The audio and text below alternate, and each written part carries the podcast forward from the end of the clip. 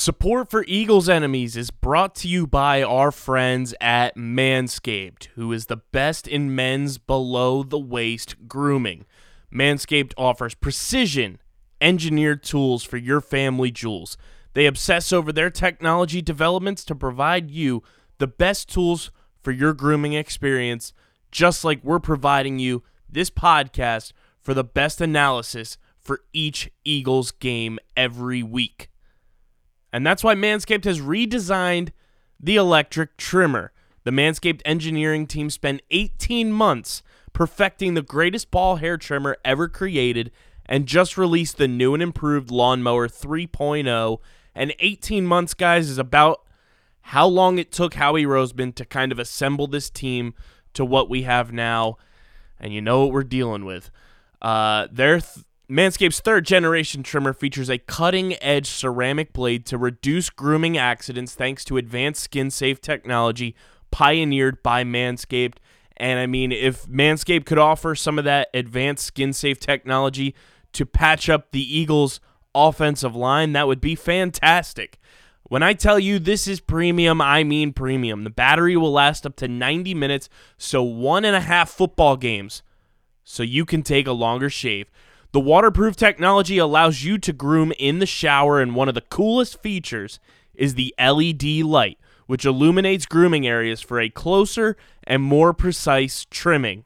They've also upgraded to a 7,000 RPM motor, which is the equivalent to how fast Jalen Reagor runs on the field every single week, with quiet stroke technology. And let's not forget about the charging stand. Show your mower off loud and proud because this intelligently designed stand is a convenient charging dock powered by the simple power source of USB. If you are listening to me speak right now, I want you to experience it firsthand for yourself. Trim that junk of yours, get 20% off and free shipping with the code USP at manscaped.com. Your balls will thank you. That's right, I said get 20% off and free shipping with the code USP at manscaped.com. That's 20% off with free shipping at manscaped.com and use code USP.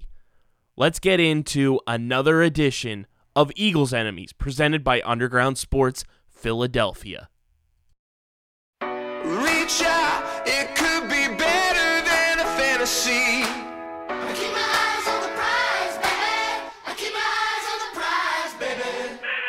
I got my levels out of place last night. Was a long one. Looking for a quick fix, looking for a shortcut. But if I want a game plan uh, for the long run What do I bring to the table? Said dumb luck. There's a good chance the last thing I think of Will show up in my sleep and crash all my dreams With some shit I won't repeat Cause it's not what I'm proud of. Some heaviness, some pettiness, and things I'm ashamed of. All right, Eagles fans, it's been a long, long time off since we played on Thursday night, and we got a one point win over the New York football Giants. Even though they play in New Jersey, they still call them that for whatever reason. I will never understand. But it is Cowboys week. Super excited. This week is always a ton of fun.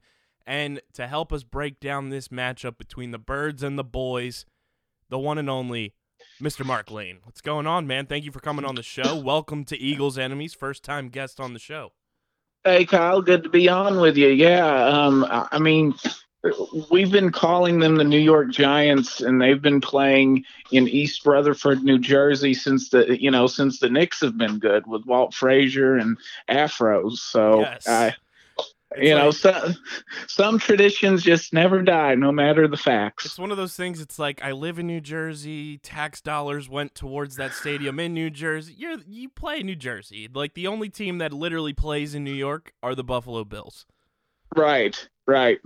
Let's get into uh, Eagles Cowboys. Super excited for this game, and I'm I was so excited to talk to you about this as soon as I reached out to you to come on the show because you said let's do this on Friday because Jerry talks to the media at 11:30 and he might say some wild stuff.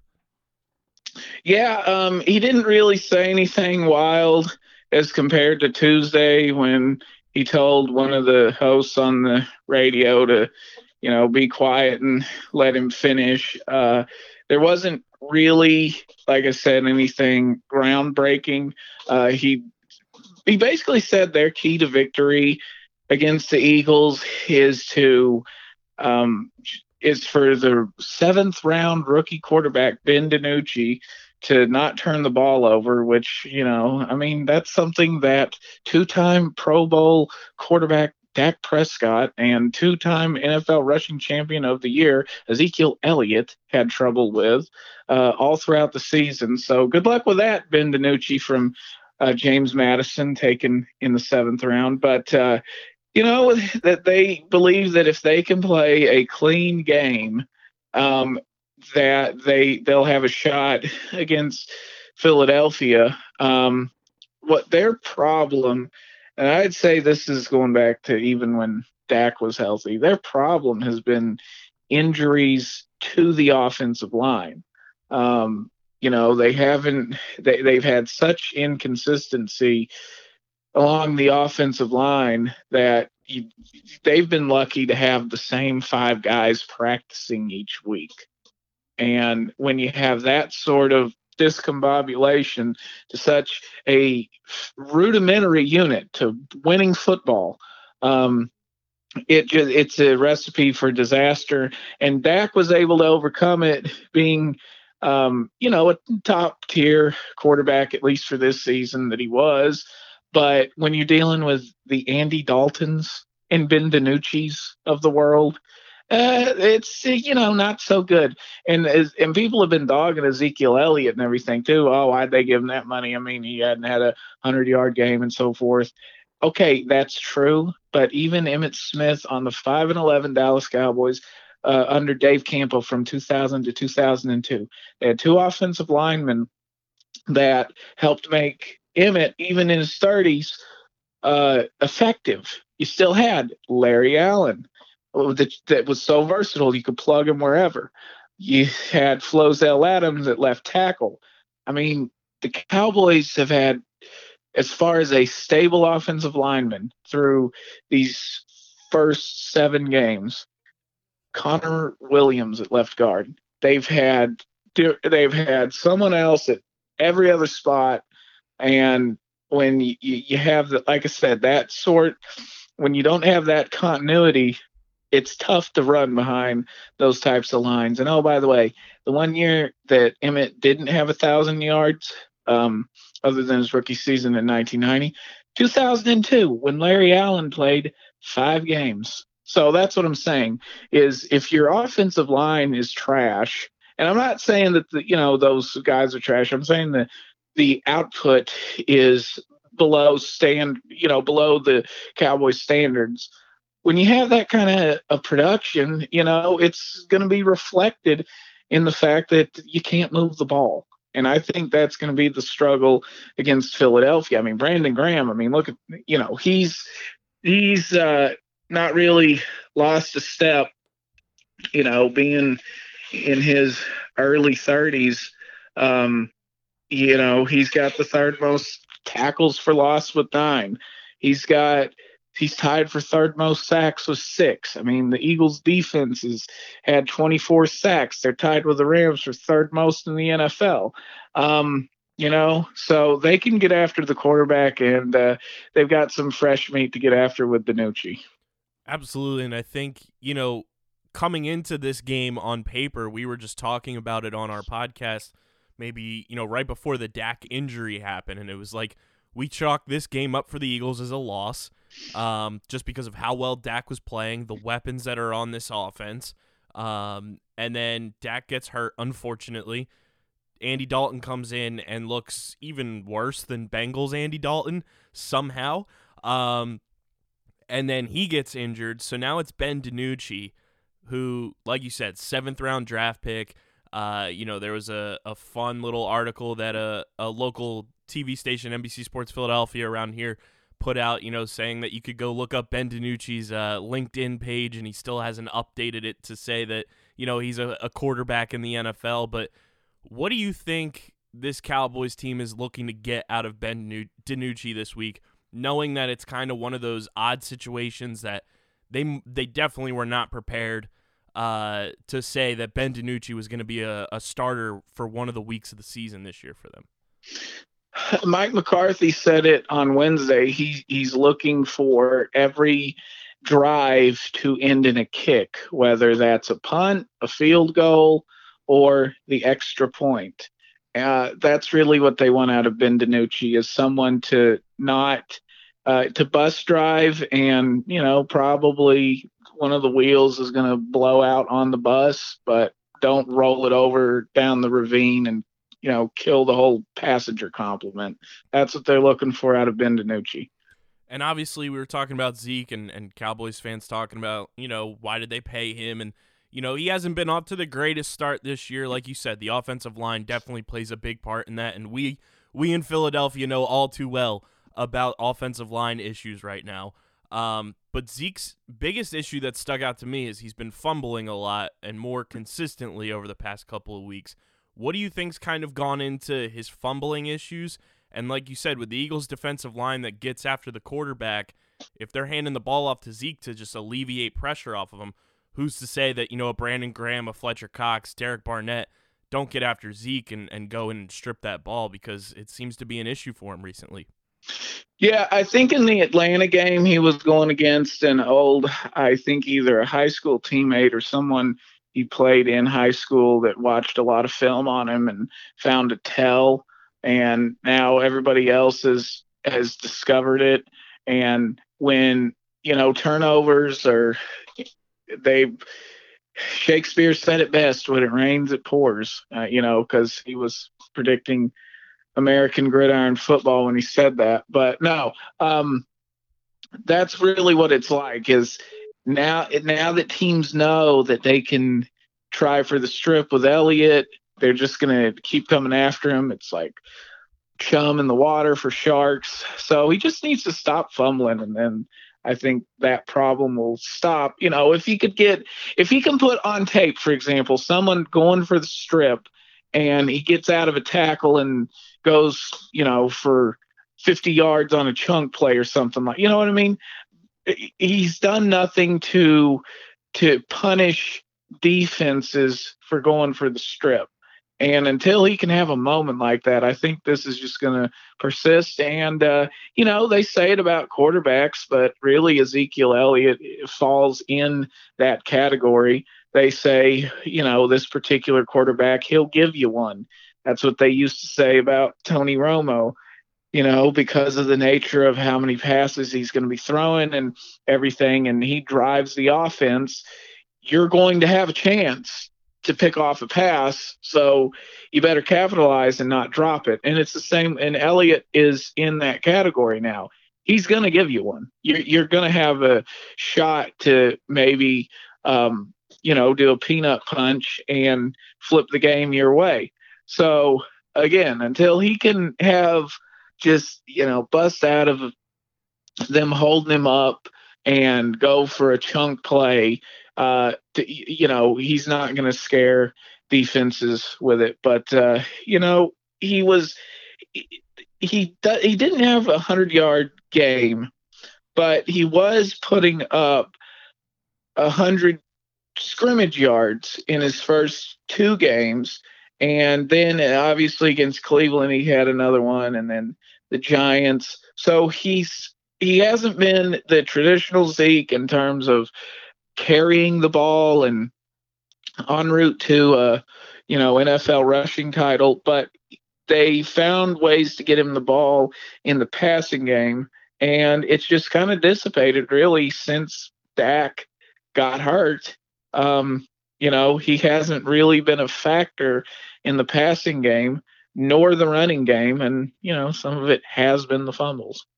Yeah, and I think one thing that a lot of people took notice of in the offseason when the Cowboys moved on from Jason Garrett, hired Mike McCarthy, is Mike McCarthy likes to pass the ball around. And we saw that a lot early with Dak and how he was succeeding, you know, putting the ball around the yard.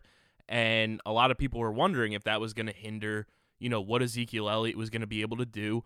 Um, but then things have kind of manifested a little bit more, at least from the outside looking in with Mike McCarthy. And, you know, allegedly players talking about this coaching staff doesn't prepare well. They don't know what they're talking about. I'd be remiss to ask somebody who is on the inside. Is there any truth to that? You know, players not really, you know, meshing well with Mike McCarthy and this coaching staff. Yeah, it's, I don't know if it's necessarily McCarthy so much as it is Mike Nolan, the defensive coordinator, um, because they left the, the, the offense is the same as it was under Jason Garrett because they left Kellen Moore in charge as offensive coordinator. So there's not really any change there. Where has where have the where the differences come in? It's been on the defensive side of the ball with Mike Nolan, and Nolan is someone that wants to generate turnovers and the scheme that they were running with Kris Richard and Rod Marinelli for the past couple of seasons was more about bend but don't break. And it's just been that it's been that confusion. And again, this is not to when I mention these things, people get mad. Um, but you know, they're really kind they're facts. They didn't have an off-season program you didn't have your nine week off season program that's valuable when it comes to determining of the personnel that you've signed and the guys that are here who can play in the system. I mean, Brett, you've noticed in June, July, right before teams go to training camp, oh, teams will just cut people, even free agents that they sign during um, you know free agency. They'll they'll just cut them because there's a lot of that evaluation that goes on. And you know the entire league did it on zoom this year because of the coronavirus. Um, so dallas wasn't able to take part in any of that. Then you don't have the preseason games.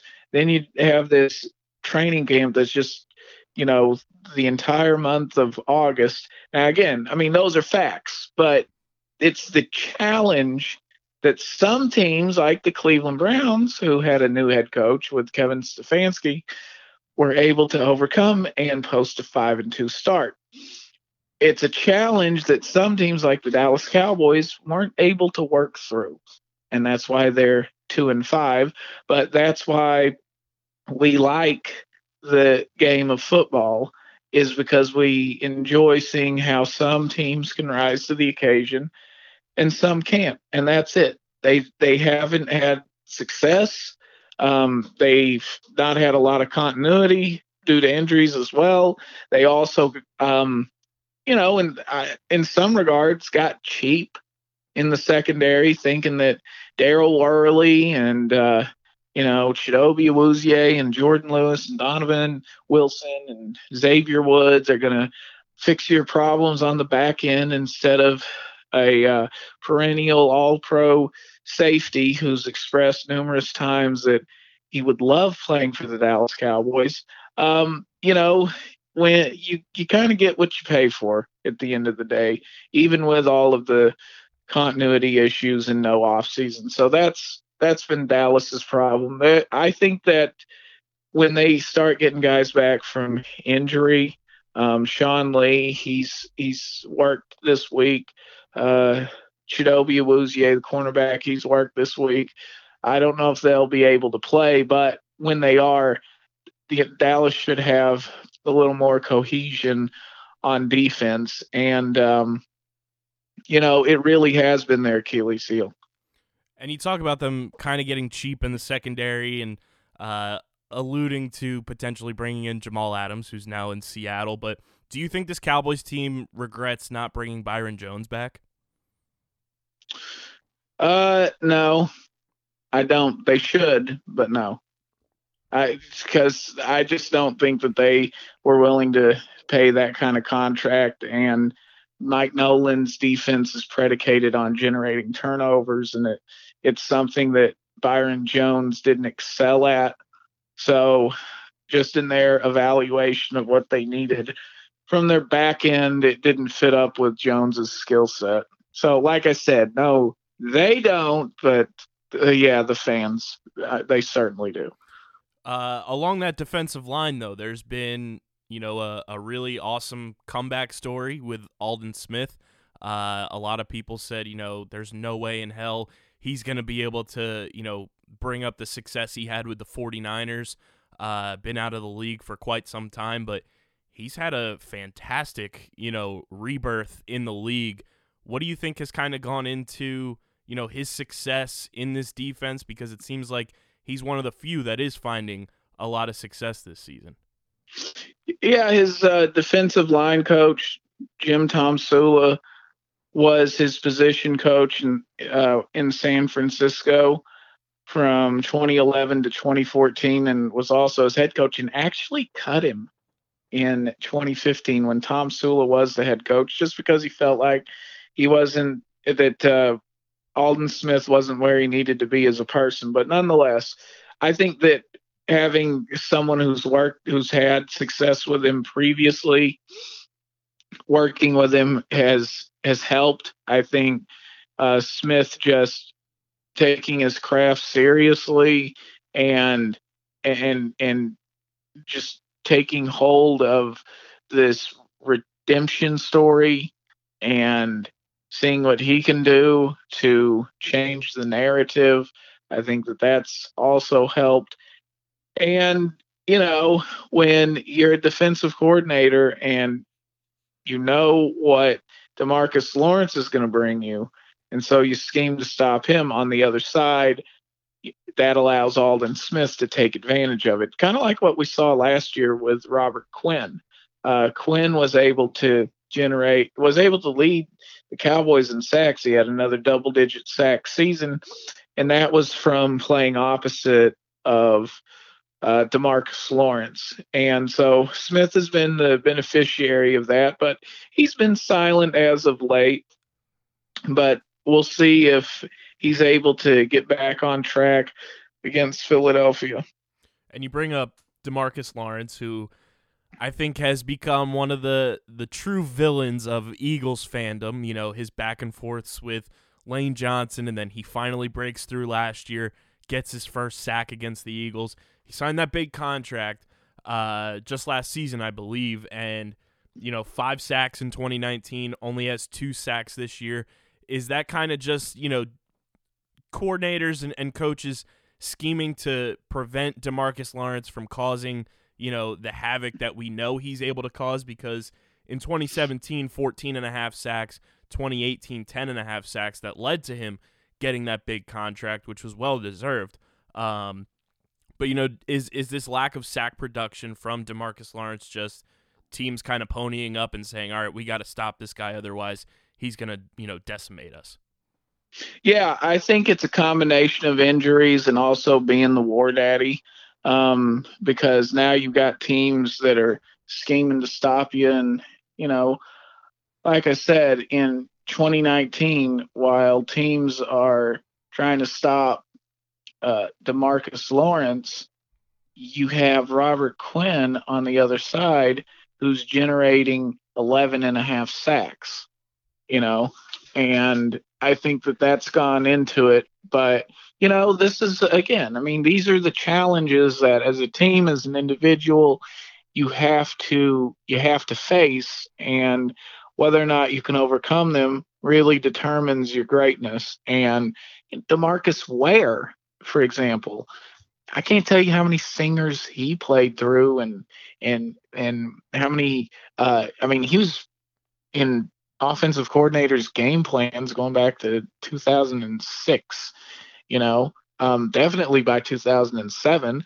So you had to account for where he was. Yet he fought through injuries and was able to really, um, you know, have a tremendous presence and and played great even after he got his contract extensions with Dallas. So, you know, you just these are the challenges that have to be met. But what has been good, and this is why, you know, I think Cowboys fans just kind of look at the Demarcus Lawrence thing, you know, through the wrong eyes, is other players are taking advantage of the attention that Lawrence gets.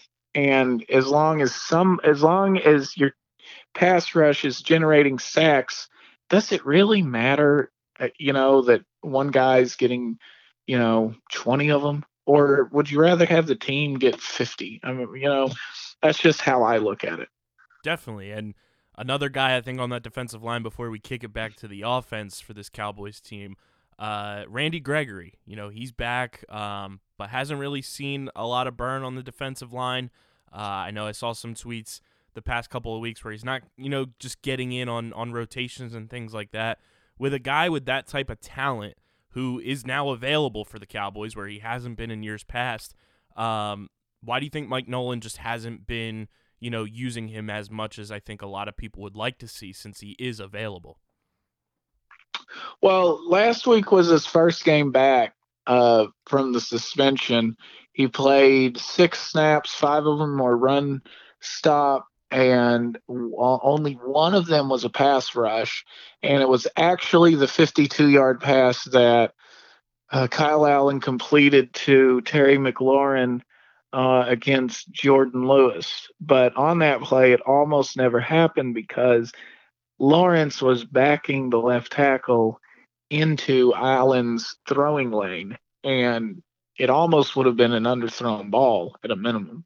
Um, but I think that they, I think that they saw enough from that particular tape that they, you know, they they're going to work him in. And here's the thing with with Mike McCarthy, um, his philosophy is when you wear a jersey on game day, you know, you're you're you're going to get snaps. You're going to be a part of the game plan in some facet. You're not just going to be a reserve. So I so you know even against the Eagles, if he only gets seven snaps or so forth, the the Cowboys will be diligent and try to build a plan for him to come back and start taking you know 30 snaps or be be more on pass rushing downs or something like that.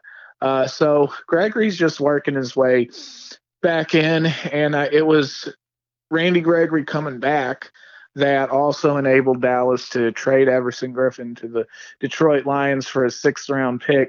Oh, I think it's a conditional sixth round, but um, yeah. So you have that. You have Dorance Armstrong. Uh, they're he, they drafted him in 2018. He's played pretty well, and so they want to give snaps to these younger guys. And one of those younger guys, even though he's taken second round of 2015, is Randy Gregory. So you'll start you'll see him a little bit more in the game plan. But in terms of who's going to get after Carson Wentz, who they would like, I should say. Uh, I think it's still going to be Demarcus Lawrence, Aldon Smith, Dorance Armstrong, those guys. And yeah, you bring up Everson Griffen getting traded to the Lions. Is that just a case of they want to see more of, you know, the younger guys? Kind of a, you know, let's clear up some money while we can because we're going to have to, you know, approach the Dak Prescott situation in the offseason. Um, or was it kind of just, you know, just wasn't really working out on both ends and let's give a guy who's a veteran a, an opportunity elsewhere? I think it's team tank without saying it. You know, and it's and it's also giving opportunity to got to younger guys so that you can evaluate what you have. I bringing in Everson Griffen and Gerald McCoy and Dontari Poe. Those are uh, win now type of moves. You know what I mean? But when you're two and five and your franchise quarterback broke his ankle and your offensive line's decimated and you can't get on track even with a competent backup like Andy Dalton. I mean, what are the prospects for the season? Even though you are in the NFC East, what are the prospects for the season? So, you know, I think you you you're sellers at the trade deadline and uh, you go ahead and uh, you know you let Everson go, clear up a little cap space, and get a sixth round pick, which probably won't be used to do anything, but you know in terms of a player, but could be combined to move up in the draft in 2011. I mean 2021. Yeah, and you look at the offensive side of the ball, where in the draft, uh, the Cowboys went and got CeeDee Lamb, who a lot of Eagles fans really, really wanted, myself included. Um, and it was one of those, you know, the rich get richer type things during the draft. he's looked great. Uh, and then as soon as Dak went out, it seemed like Andy Dalton had no business throwing him the ball as much as he had been seeing. Uh, it was a lot of Michael Gallup getting targets, and I, I brought this up to a couple of my guys that work here at Underground Sports that, you know, Michael Gallup's probably working as the number one receiver for the second team offense in practice. So Andy Dalton probably had, you know, a lot of chemistry with him coming into it. Um, Michael Gallup's an interesting case. You talk about the Cowboys being sellers at the deadline. They've come out and said they don't have any plans to move on from Michael Gallup, but uh, what's the the wide receiver situation with this team? Obviously, Amari Cooper got the big contract. CeeDee Lamb's the new, you know, shining rookie. Michael Gallup has kind of been phased into the wide receiver three position now. Uh, yeah, it just it. They really did a good job with that. That receiving corps, what, um, really had guys. It, it really reminded me of Green Bay, to be honest with you, because you just had no-name guys that were showing up and making plays like Noah Brown and Cedric Wilson, but it all kind of went out the window once Dak got hurt. And uh, you know, Gallup, uh, he he was there for those plays to win the Giants game, but in recent weeks he just he, he hasn't had the targets, and a lot of it is I in my opinion I think it's because of the problems of the offensive line. Because look at the Giants game. You had Zach Martin, who was still in there, and he was so you still had some continuity, and you know Dalton wasn't getting sacked all over the place. In the first series of the Cardinals game, with Andy Dalton making his first start, Zach Martin gets a concussion. He's out for the game. And then against Washington, same thing. So you don't have the protection, you don't have the time for Dalton to go downfield and you know throw the deep ball for Gallup. So I think that that has factored into it. And um, you know, with with with the receiving corps that they have, maybe you could get rid. I, I think it'd be a mistake to get rid of Gallup if I were to deal anyone. I would actually try to deal Amari Cooper, but I think that Dallas should keep this receiving corps intact and see if they can, you know, have some success next season with um, with Dak Prescott coming back because this is another way that Dallas gets draft picks from players. They don't necessarily do it through trades. They let these guys get away and then they get a compensatory pick for him, like Byron Jones, for example, with a contract that he signed with the Dolphins. Well, in 2021, Dallas could have a third round compensatory pick, you know, at the end of the third round. And that's as good of a trade, isn't it? In terms of shoring up for draft picks, uh, you get it a, kind of a year late. Um, oh, no, it wouldn't be a year late. It'd be like if you traded him at the deadline now. Um, so really that's how they try to get draft picks off of their veterans. They they don't do the Herschel Walker trade anymore.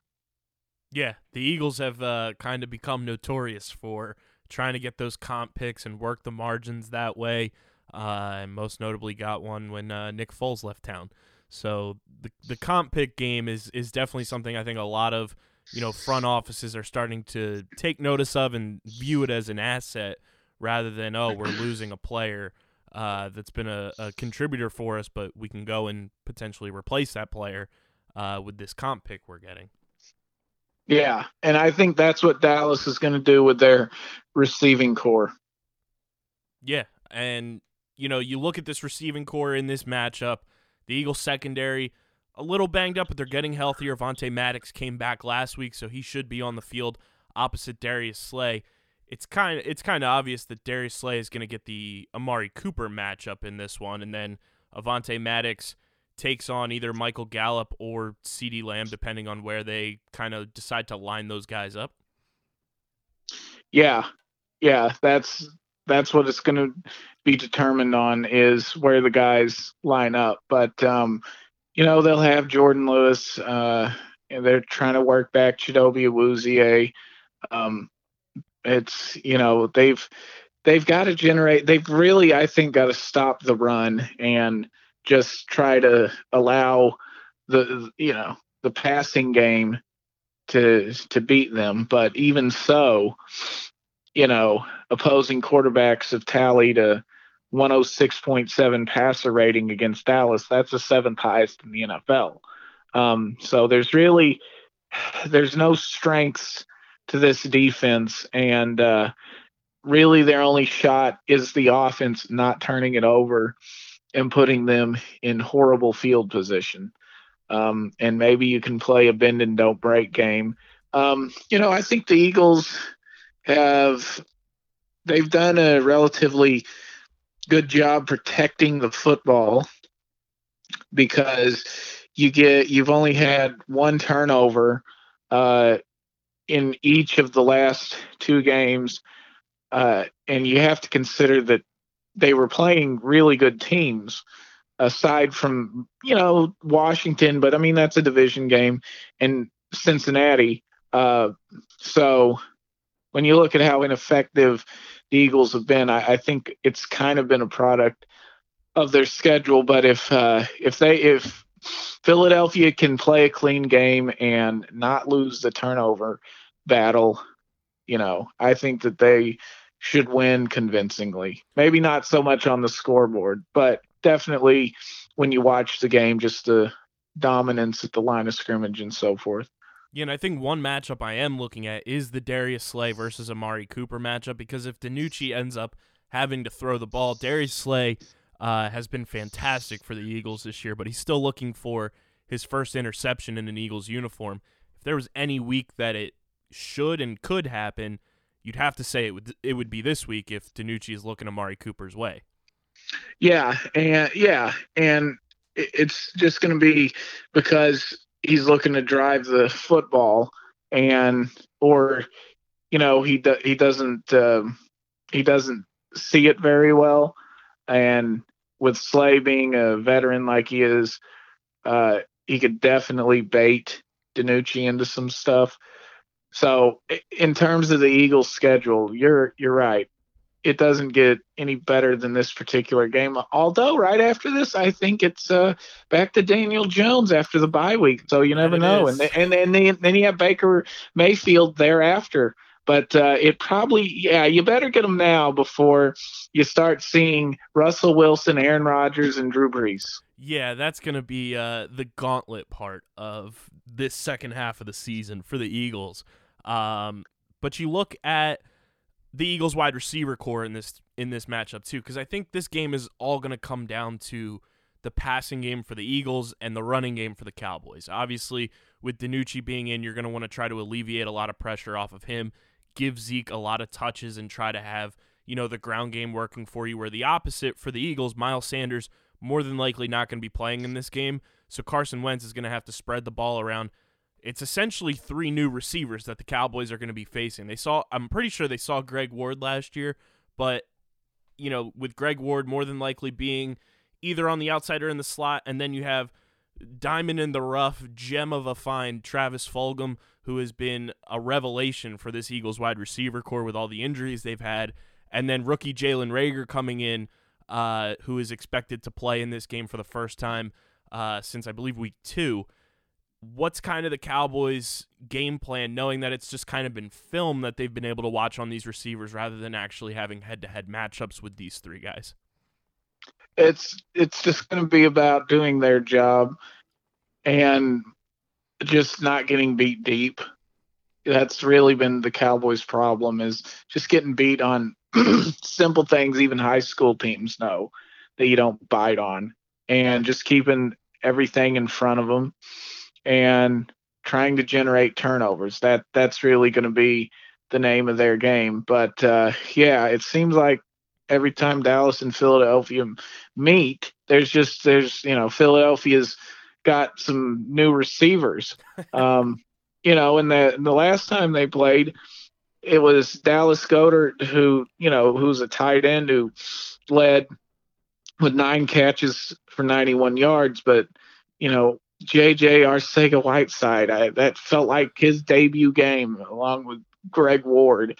You know, it was just that's that's what's and to me this is why Doug Pederson. I, I just I don't understand why people get mad at him. You know, he finds ways to win with you know with relatively no name talent. You know, the division's on the line, and you've got Carson Wentz throwing to practice squatters and and, they, and you know because Zach Ertz I think got knocked out of that game, and they managed to get it done. You know, so uh, I look for the same thing to happen against uh, the Eagles on Sunday night. Is I think you know it'll be an embarrassing game for the NFC East in prime time, but I think that you know the Eagles with their experience, and this is something that I saw even early on in the season. Just um, you know, even though Philadelphia, and even I made the joke that they had more ties against the Bengals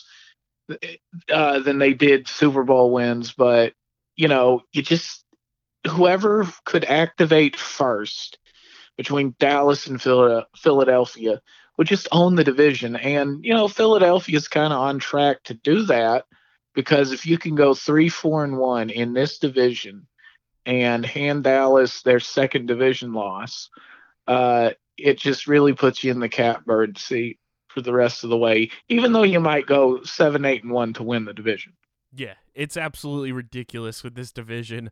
Uh, and I have to ask you, how many tweets do we plan on seeing uh, as soon as this game kicks off about how ridiculous it is that we have the NFC East in prime time yet again? Uh, I would say 2,739. I'll take it. I, I might even take the over on that one. Uh, Yeah. Because I've already seen it starting, and the amount of people complaining about how an NFC East team is going to make the playoffs has made my mind explode.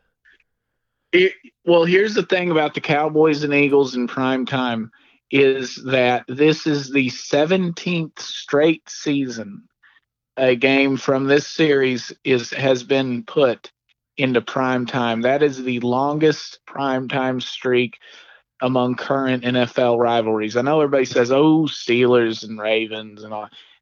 No, Cowboys Eagles since mm, November 15th, 2004 when it was Monday night, Dallas and Philadelphia Texas Stadium. That was the beginning. And it's been like I said, said the 17 straight seasons that Dallas and Philadelphia has been put in prime time. And quite frankly, I tell folks in Dallas this. I say this is the new Dallas Washington rivalry. Okay. That that's been retired. This is it. You know, it's Cowboys Eagles. That's the new NFC East rivalry. And as a matter of fact, for the Eagles, um, they have they have um, not faced anybody else more in prime time than the, than the Dallas Cowboys. So that's what I'm saying. I mean, this is the rivalry of the NFC. This is the best that they have to offer. Too bad it's in 2020 though. Yes, too bad it is in 2020. Those are some impeccable stats, though. The fact that this is the most uh, viewed primetime game over, you know, most played primetime game over the last 17 years, that is wild. Yeah, yeah. It's uh, it, it, it almost the streak was almost broken in 2013 because uh, Fox was slated to have uh, the entire series, but in week 17, it was you know a the NFC East division title game, so they flexed the week 17 game, uh, Philadelphia Dallas, into prime time, and then boom, the streak continues. But uh, I don't blame them for trying to give Fox the whole thing that year because in 2012 the Eagles were awful and Dallas finished eight and eight, so they probably thought that uh, you know with Chip Kelly coming in, that was his first season that it wasn't going to be that hot of a rivalry. But near the end of the year, it was. As it was Nick Foles versus Kyle Orton for the division title. And Brandon Boykin with the interception. I will never get over Brandon Boykin not being in the NFL still because I was one of his biggest fans. Yeah, yeah, and that was that was such an unbelievable sequence because Dez Bryant scored t- the touchdown to put them up 22. I mean, to, you know, pull within 24 22. I think Dallas gets a three and out. And then all they needed was a field goal. And, you know, Kyle Orton wasn't awful to that point. And it was just, it, it was such a back and forth. Uh, it wasn't really a, I shouldn't say a back and forth, but you know, Philadelphia just didn't pull away with the game, and it was kind of what Cowboys fans had been saying all season, which is, look, what the team has been injury riddled and injury depleted. If you could just get these guys to play, you know, um, the defense wouldn't look like trash.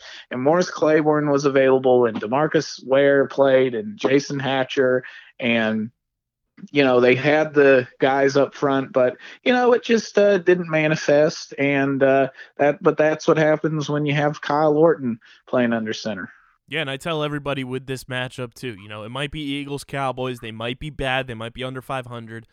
But even as Eagles fans, we have to admit the Cowboys, if they're in prime time, it's gonna draw ratings.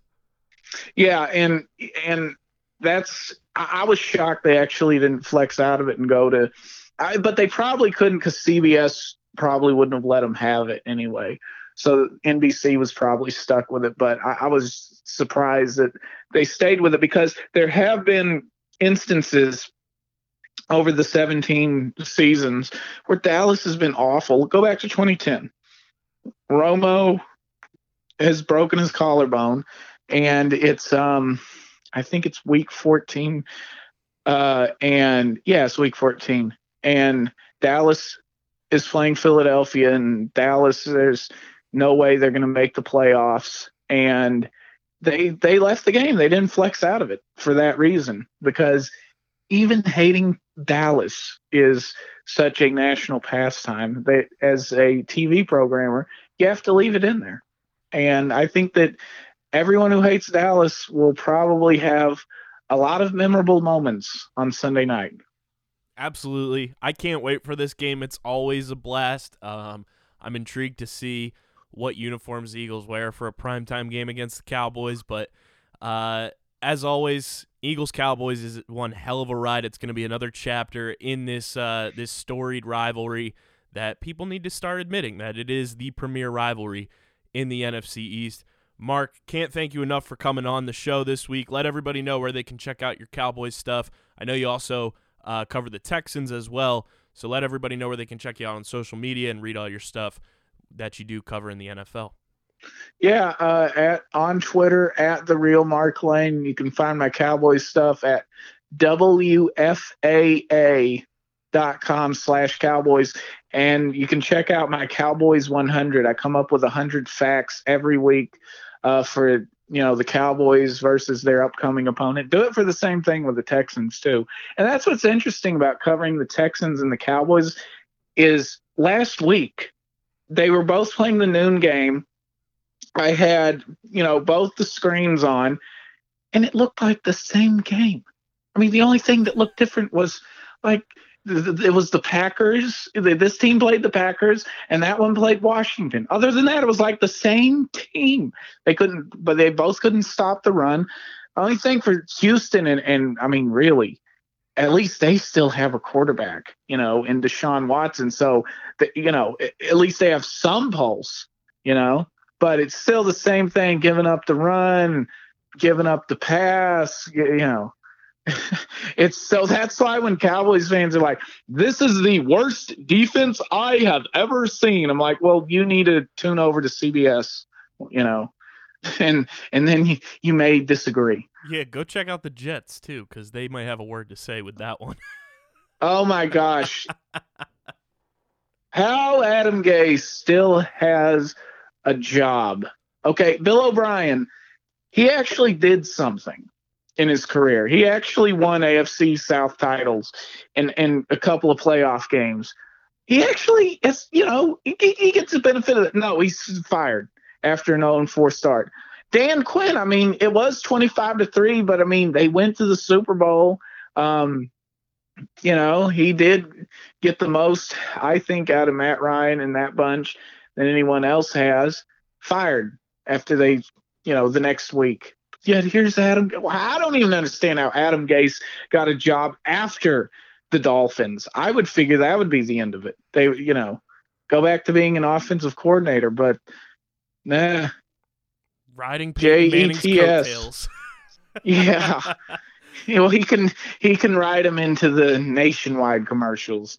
very, very soon, hopefully, because that team, if you want to talk about dumpster fires, that team is the ultimate dumpster fire. Yeah, I never was high on Sam Darnold because I just think that USC quarterbacks get hyped up way more than they deserve. But I don't feel like that kid got a chance. Totally agree. I feel like if he Yeah. goes somewhere else, he'll uh he'll find at least some, you know, starting success. Yeah. Mark, it's been an absolute p- pleasure. I'm sure we'll talk uh, on Sunday during the game, and uh, I can't wait for Eagles Cowboys, my man. All right, Kyle. Thanks. So sorry I called you Brent earlier. Oh, it's all good. It was, it was it, I was I got tripped up on the last name, but it was good being on, Kyle. Absolutely, and you know when we talk Cowboys again, would love to have you on uh, anytime you're free. All right, sounds good. Thanks. Well, there you have it, Eagles fans. Even Cowboys, people in the know, like my man Mark Lane, think the Eagles have a chance to win this one pretty handily. And as they should, the Cowboys are an absolute mess right now. They're playing a third string, seventh round quarterback, Ben DiNucci, and Carson Wentz is rolling. You know, we didn't even really get into Carson as a whole, but Carson has played well over the past four weeks, in my opinion. He's getting guys involved. Jalen Reagor's back. We're going to have some Reagor bombs dropping on Sunday night. And although Miles Sanders won't be playing, Boston Scott looked pretty pretty damn good against the Giants. So hopefully that success continues against the Cowboys defense that hasn't really been that great, especially if you get Boston Scott involved in the passing game. Very much looking forward to this game. Eagles should roll into the bye week with a big time dub, go on a winning streak, and then you'll come out of the bye against the New York football Giants again. It's setting up really well for the Eagles to have some success before they get into that gauntlet stretch later on in the season. But I think the biggest thing is you got to stop these receivers, take them completely out of the game, don't let them get involved underneath, and then just stop Zeke. Feed Zeke your pass rush. Feed Zeke when you're trying to stop him from running. Feed him Fletcher Cox, Javon Hargrave, Brandon Graham, Derek Barnett, Josh Sweat. If he's trying to pass block, run him over. Stopping Ezekiel Elliott is the key to winning this game for the Eagles, and if they can do that, they should come away with a big time, epic win over the Cowboys. Got to thank my man Mark Lane for coming on the show this week. Make sure you guys check him out on Twitter at the real Mark Lane. Check out all his Cowboys stuff that he mentioned in the episode because he does a damn good job covering the Dallas Cowboys. And as always, guys, make sure you're subscribed to our podcast feed, Underground Sports Philadelphia, on Apple Podcasts. You can drop a five star rating and review. Let us know how you're feeling about Cowboys week, how you're feeling about this Eagles team right now as we get set for week eight. Five stars only because we have standards. We know you do too. We're trying to hit that end of year goal of getting to 300 overall five star ratings and reviews. Would mean a lot to everybody here at this little independent operation if you could drop a five star rating and review on Apple Podcasts. You can check us out also on Spotify, Google Podcasts, Stitcher, SoundCloud, the TuneIn app, iHeartRadio, radio.com. Wherever you get your podcasts, Underground Sports Philadelphia is there. Make sure you're following us on Twitter at UndergroundPHI. You can follow me on Twitter at KBIZZL311. Twitter and Instagram at UndergroundPHI for the podcast. And check out our website, UndergroundSportsPhiladelphia.com. We're not doing typical game write ups and things like that. We're doing fun, interesting, quote unquote, underground stories that not everybody's talking about. Check it out, UndergroundSportsPhiladelphia.com. And check out all of our live content at twitch.tv slash undergroundsportsphi. And we'll be back following the bye week to get ready for another showdown with the New York Giants. This has been another edition of season three of Eagles Enemies right here on Underground Sports Philadelphia. Big shout out to my man Mark Lane again for coming on the show. I'm your host, Kyle Bennett. And as we always say, go birds.